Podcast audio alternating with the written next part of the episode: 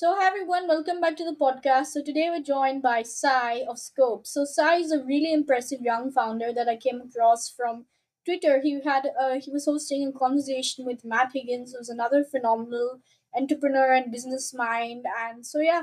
So, hi Sai. So, could you please share a bit about how I wanted to first start with how has the la- startup landscape changed over the last two years, and then Further along, I wanted to dive into your podcast and many other different topics that the audience would find beneficial. So, firstly, how has the startup landscape changed over the last two years? Well, it has changed, you know, very drastically, I must say. Uh, now people are using the money sensibly. Uh, earlier, it was like money was everywhere, but now I guess uh, people have become more judicious with where to put their money and how do you use it. And I guess you know it's fixing the market right now. What I can say, you know, market was haywire before but I guess now because of the tight crunch, the funding winter that uh, the buzzword that's been going around, I guess a lot of let's say stupid ideas are going down, uh, and you know people who have content and who have you know value, who are adding value, they are still able to come up. So it's just that you know there is no useless money lying uh, lying around. Money is really you know being used judicious. I think just to recap for the audience, so money is becoming more sensibly used and is being more judicious. So VCs are not backing those stupid ideas that they were backing in the past. And so now my next question for you, so what kinds of ideas do you see like VCs funding these days and what what do you think they would fund in the future? Like what are the VC backable models in the for the future? Well, uh, if I have to come to that, you know, there are, uh, what do you say? I wrote a tweet on this as well, I suppose. Uh, people are the top 10 sectors if you have to come to. It's about, you know, healthcare is one of the best, uh, you know, sectors that we're looking at. Uh, cleaner energy, space, gaming, and the verticals that all these sectors that come across are mostly SaaS models, AI models, otherwise climate models. So, you know, people want now VCs are looking for more of, you know, the B2B revenue stream more than B2C. They want a recur, recurring source of, you know, money uh, revenue coming in. That's really great that you have such a deep understanding of the market and of VC ecosystem. So how exactly did you get your start in the VC ecosystem? Was it like just accidental? Like how did you get excited about the space and like where did you learn about the space from? Uh, you know, uh, this starting off at the age of 16, I developed an app named Student X. So it was like, you know, finding it was it used to help you know students find communities to get into. But the problem that happened was i did not have enough money to sustain that app because the demand was good. My friends were all downloading it. We had almost 25000 downloads but i wasn't able to upkeep it. And uh, when i tried to you know check out how the vc how the funding segment work it was really astonishing to see that you know how referrals play a key role and how many people who don't have this idea of referral ecosystem how do you actually reach out to a vc because if you go to any vc's website everybody has the same mo- uh, motto everybody is you know accessible but uh, it takes you know stupendously a lot of time to you know reach out to a vc and ideas are something you don't want to waste time upon especially you know in emailing or you know waiting for a response so it, I then I started, you know, building a network of VCs. I told them, how about I source your deal flows? I will vet, I will vet those deals. I will check them out, and if they meet your criterias, I will send it to you. And you wouldn't believe that, you know, just for example, just yesterday I sent a deal across to PeakXV. I got a response within four minutes. Tomorrow there's a meeting scheduled with that startup. So that's how the networking system works. Okay, sure. So let's start again with that. So that's amazing that you know you are you're so embedded in the ecosystem now. So my next question to you So why such FOMO such a huge problem for founders and VCs, and how does one get a referral in this ecosystem? Well, FOMO is not just, you know, for founders and VCs, but it's a problem for everyone. It's basic human psychology. Let's say somebody is giving me a Porsche and somebody buys a new a newer model of that Porsche. I want I want the newer model. I'm not happy with this Porsche. It's similar in the startup world. AI was the boom. AI is the boom. Okay? Now semiconductors are coming in. Now they are the next boom. So, you know, the higher the thing go, the bar always keeps growing bigger and higher, and always it keeps, uh, you know, evolving. So, but the problem that occurs with FOMO is uh, it's basically, you know, how saturated the specific market becomes. Now, EV is one such segment in India that is becoming more and more saturated because everybody has almost the uh, uh, redundant business model So that is the problem with FOMO that comes, you know, market being saturated because you're flushing the market with similar ideas again and again, and you're not having enough customers to, you know, uh, keep your business afloat. So that is one problem with FOMO. And secondly, coming to your second question, you know, how the referral network works. You know, it's basically we all wait for events to happen so that you can go there, you can have some introductions, we build, you know, referrals but in the age of social media, if you're still waiting for events to come across, that means that really shows uh, that really shows that you're not making the best use out of this, you know, social media facility. And that's what I did. I just made, you know, I just emailed VCs. I told them what they wanted. I got them on board. And then I started reaching out to startups. If you're looking to fundraise, I have a database. Now, at the moment, Scope has around 7,000 VC firms 200 plus family offices that it operates with, more than 20,000 angel investors that it works with. And we have almost, you know, had more than 400 startups funded. So that's how it works. You know, referral really makes the whole process easy. That's really great that you know you you leverage the power of cold email in such a great way and also leverage the power of social media. So my next question to you, so how do you so you've gone on all these phenomenal people on your podcast like Tony Xu, Kunal Bahl. You just share like how do you craft a cold email and how do you follow up if your email doesn't get like responded Well, to? well, one of the key traits of, of being an entrepreneur is being shameless. That's one of the key traits. And uh, when you are trying to reach out to such people, you need to figure out first before reaching out to them also where are they most active, what are they talking about most interestingly right now on social media. What you know piques them a lot then send emails then i follow up until a point where i get a yes or a no. I'm not gonna just you know leave that. I got i uh, i emailed alan murray fortune ceo for an interaction his uh, assistant reached out to me and told me you know at currently we have uh, alan's schedule is running busy but we will keep in mind to reach out to could you reach out to us in you know three or four months I'm like, fine, I do reach out to them back and they do respond. Same happens with Tony Shaw, Kunal Bahl. Get a yes or a no. They do respond. They, it takes time also. You know, don't, just don't spam their uh, inbox, but ensure that, you know, you are able to get a response out of them. If they say no, just be able to follow up with them in a manner that that's not a problem. Completely understand the busy schedule that you have ongoing, but in the near future, if you have any time, would love to still conduct the interaction then you know after a couple of months then uh, circle in again and they do they might say yes so it's it's like that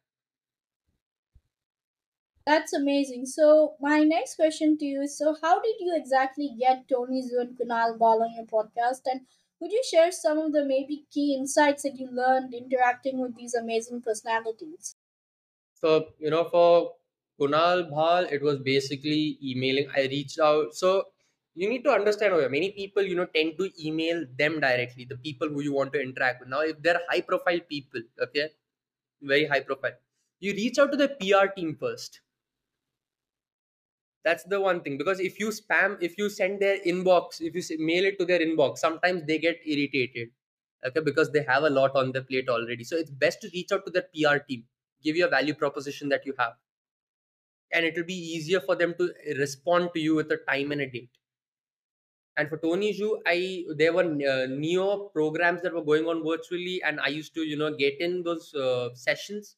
And I used to you know ask questions. Q and A's were there. I used to ask questions, and I used to you know build my uh, connection over there. So you know you need to figure out where these guys are the most. Secondly, try to reach out to their media team more. They are more responsive.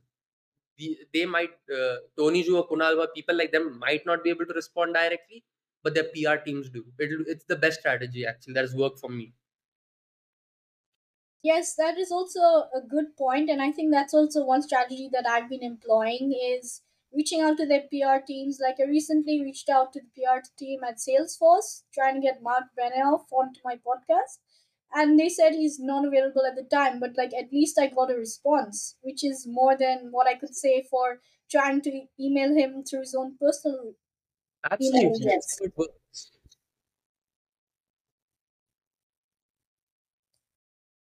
Now, I wanted to get your insights on what is it like being a young founder and having the odds stacked against you to some extent. So, what advice do you have for these amazing young entrepreneurs out there? So well, you know, the odds are always stacked against you being a young founder, es- especially being a student entrepreneur. The odds are always stacked against you. There is a lot of society pressure. There's a lot of you know peer pressure. You know, you are doing something completely different and completely you know uh, uncertain. The, the startup field is uncertain. The chances of failing and succeeding are likely. Okay, but the chances of failing are much higher sometimes and the problem that arises there is you have a lot of you know you have people make you realize you will have responsibilities being careless is nothing like this. You you can't be careless like this. And then you know have security. But you know the most uh, what do you say? The most common part in life is there is always uncertainty. Nothing is ever certain. So the faster you embrace uncertainty the more certain your life becomes. And that's what you know student entrepreneurs need to you know be comfortable with. Always being uncertain. It's fine. Everybody's going through the phase and uh, you know believe in yourself. That is one big thing. You know these are the underrated factors. Believing in yourself is you know everyone says it but it's really important because when nobody puts faith in you you having faith in yourself will help you a lot. That's another thing. And thirdly the last point that i would want to say is you know working diligently. You know uh, always being able to show up even if you lost one thing. Let's say you you got a rejection mail. You have to go again to a next person. It's fine. Again you're rejected. It's fine. Third time fourth time. So this is the most you know underrated thing again. Being consistent. Your network doesn't help you. No matter if you have contact with elon musk also. Your network or your hard work sometimes you know doesn't help you as much as your consistency does. So connections and all come at a very later stage. Firstly, you need to be consistent so that you know your journey will be successful. So that's another last point that I would like to state.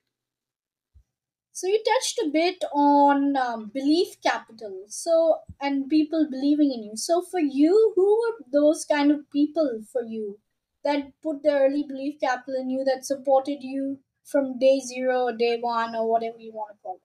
Well, I always say to you know the places I go to give talks, like you know colleges or everything. The first person you need to pitch and be able to convince is your parents That is the first person you need to be able to pitch and convince. If you're able to do that, your first pitch is successful. So my first pitch and successful from day zero was my parents. So I am being able to convince them and they're supporting me from day zero when things were uncertain. We didn't know I was going to succeed. Recently, Scope made, you know, in the last financial year, Scope made a revenue of 390 crores. So over there, it turned out successful.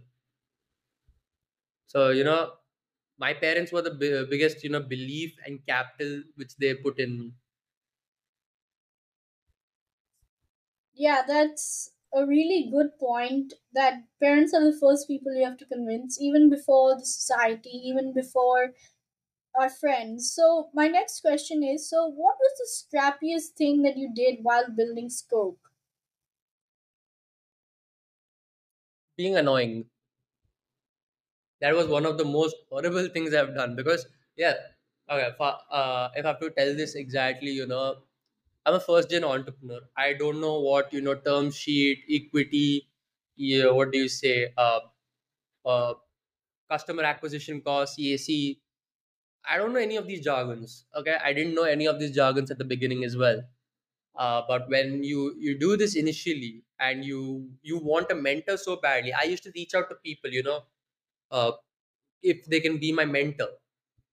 I was, you know, no, I did not get a lot of response. I mailed a lot of people. Then I reached out to Kim Perell, if if you heard of the name Kim Perell. Uh, she's one of the serial entrepreneurs, and you know she had a last exit at two fifty million dollars, and know she's one of the she's one of the big shots. So I emailed her whether she would be interested to email, you know, uh, pitch. Uh, I mean, invest in my startup. And i was i i was rejected of course. But then i you know asked her it's fine. Uh, i i understand that i'm still an early stage company you know with not much on my hand. But could you be my mentor? That was the second thing i asked. And you wouldn't believe she just said a yes and she you know gave all the resources that she had that would be useful to me.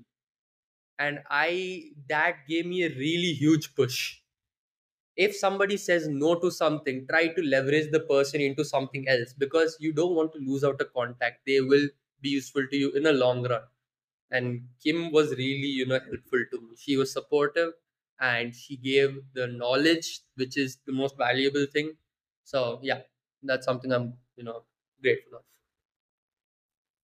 Yeah, I think what you mentioned here is really a good point, which is that if even if you get a no, try and leverage that for something else.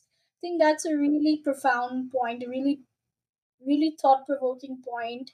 And so, my next question and my last question to you is so, could you share a bit now, moving away from all this talk about scope and cold emailing and all that? So, could you share a bit about the AI race? Like, what are your thoughts on the AI race? Are you for? Are you against it? Like, what's the deal with that? well i can't ai is inevitable at the end of the day we all have to agree to the fact okay the sooner or later it, it will happen okay it's gonna be you know very ahead of uh, things but the only concern that you know arises with ai race is you know the control if we have heard of you know the centralized ai systems or open ai platforms. So people are wanting more open ai platform. They want control over they want control over data. Now in recent times because of ai people are very self-aware of you know personal data data handling you know how centralized ai systems can be of a huge problem when only few people have control over such you know super intelligence. Now worldcoin is one such project which is you know building a super intelligent system. But the problem with ai at the end of the day is you know how controlled are we? How uh, the development is going around it? Do we have rules and regulations in place in case things go haywire? Because at the current stage we are still at a very nascent stage. So really uh, you know that is my only concern. Having rules effective rules and regulations to keep you know big corporates in check while they're developing ai because in the ai race everybody wants to be the best but if they are not in check things might just go south Yes, yes, you brought up a great concern. And so, uh, could you share a bit, like, how can the audience reach you? And yeah, anything you could share on that? So, you know, audience can reach me through Twitter. You can, you know, tag me or DM me, or you can connect with me on my LinkedIn, which is Appalla Saikiran, A P P A L L A S A I K I R A N. Otherwise, you can feel you feel free to DM me on Instagram as well. You know, I'm most I'm available to respond to the DMs or messages as much as I can. So that's basically it. Amazing. So, it was great interacting with you today, and uh, super excited to publish this episode and for the audience to hear your insights and like what you bring to the table. Thank you so much, Roohi. I was, I was really glad. I'm really glad that I could share amazing insights, and if those are useful, uh, I'm you know happy. And thank you for inviting to, to your pod as well. You know, it's great that I've been seeing your tweets on you know the guests you're inviting, and you know the insights that you're being able to collect. So I'm sure you know you will be uh, in the next years. You will be one of the biggest pods. So glad to be uh, of the pod in a very early stage. Not sure whether I'll be able to come in the later stage when it becomes all big, but yeah, kudos to your work. Thank you, and same to you. Kudos to your work. Seeing all these impressive guests that you've got has made me even more inspired to be so much more ambitious and to just leverage that no as a as a next step, like to get them to agree to something else. I think that's one thing I have to definitely start implementing more and start doing more. Yep. Thank you, Roohi. Thank you so much.